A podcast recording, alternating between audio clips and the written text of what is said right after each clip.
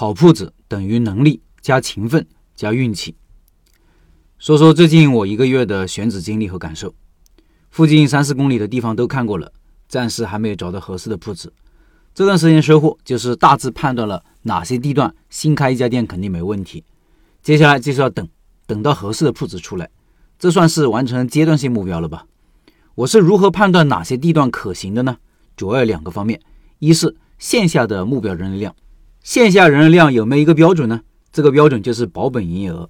我觉得线下的流量至少可以让店铺轻松保本。最好是能够盈利，当然可能达不到净利润百分之二十以上的水平，但是必须能够让店铺有盈利。二是线上的外卖潜力，外卖潜力是在选址的时候不可忽略的一个指标。外卖好，店铺的盈利能力会高出很多。很多时候呀，线上甚至是一个店铺的第二条命，尤其是在疫情随时可能到来的这两年。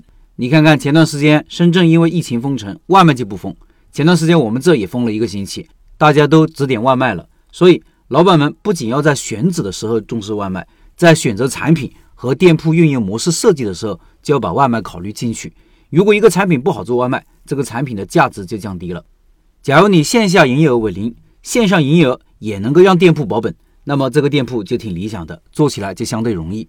一个地段可行，不代表就一定可以开店了，还要看有没有合适的铺子。除了上面两个要求，我还特别看重一个店铺的租金，租金超过八千，我基本不考虑。有人可能会说，租金高说明位置也好，人流有望，营业额也许可以更高。听上去是有道理，但是没有考虑悲观的情况，比如选址判断失误呢，或者营业额不理想呢？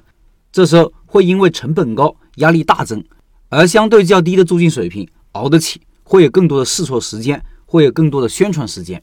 我知道有些老板喜欢选择高租金的铺子，最后也获得了成功，但是这么多年来，我还是坚持低租金的选址理念。把风险放在首位，有人可能又会有疑问了：租金低意味着人流量就少，生意怎么做得起来呢？首先，低租金不意味着人流量就少，还真有些铺子租金低，人流也不差的。你看的铺子多了，一对比就可以看出铺子和铺子之间性价比相差还挺大的。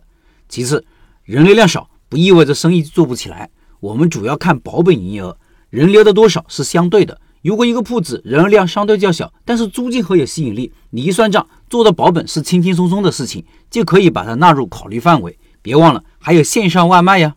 最后一个店铺的流量因子很多的，门口的自然人流是一方面，产品体验、宣传、服务、价格等等，都是一个店的流量因子。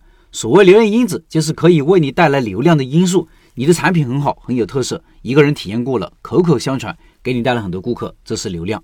你的价格很有竞争力，有些人愿意舍近求远找到你，也是流量。你的店铺装修有特色，服务出众，顾客来了耳目一新，感觉找到了宝藏一样，随手发个朋友圈也是流量。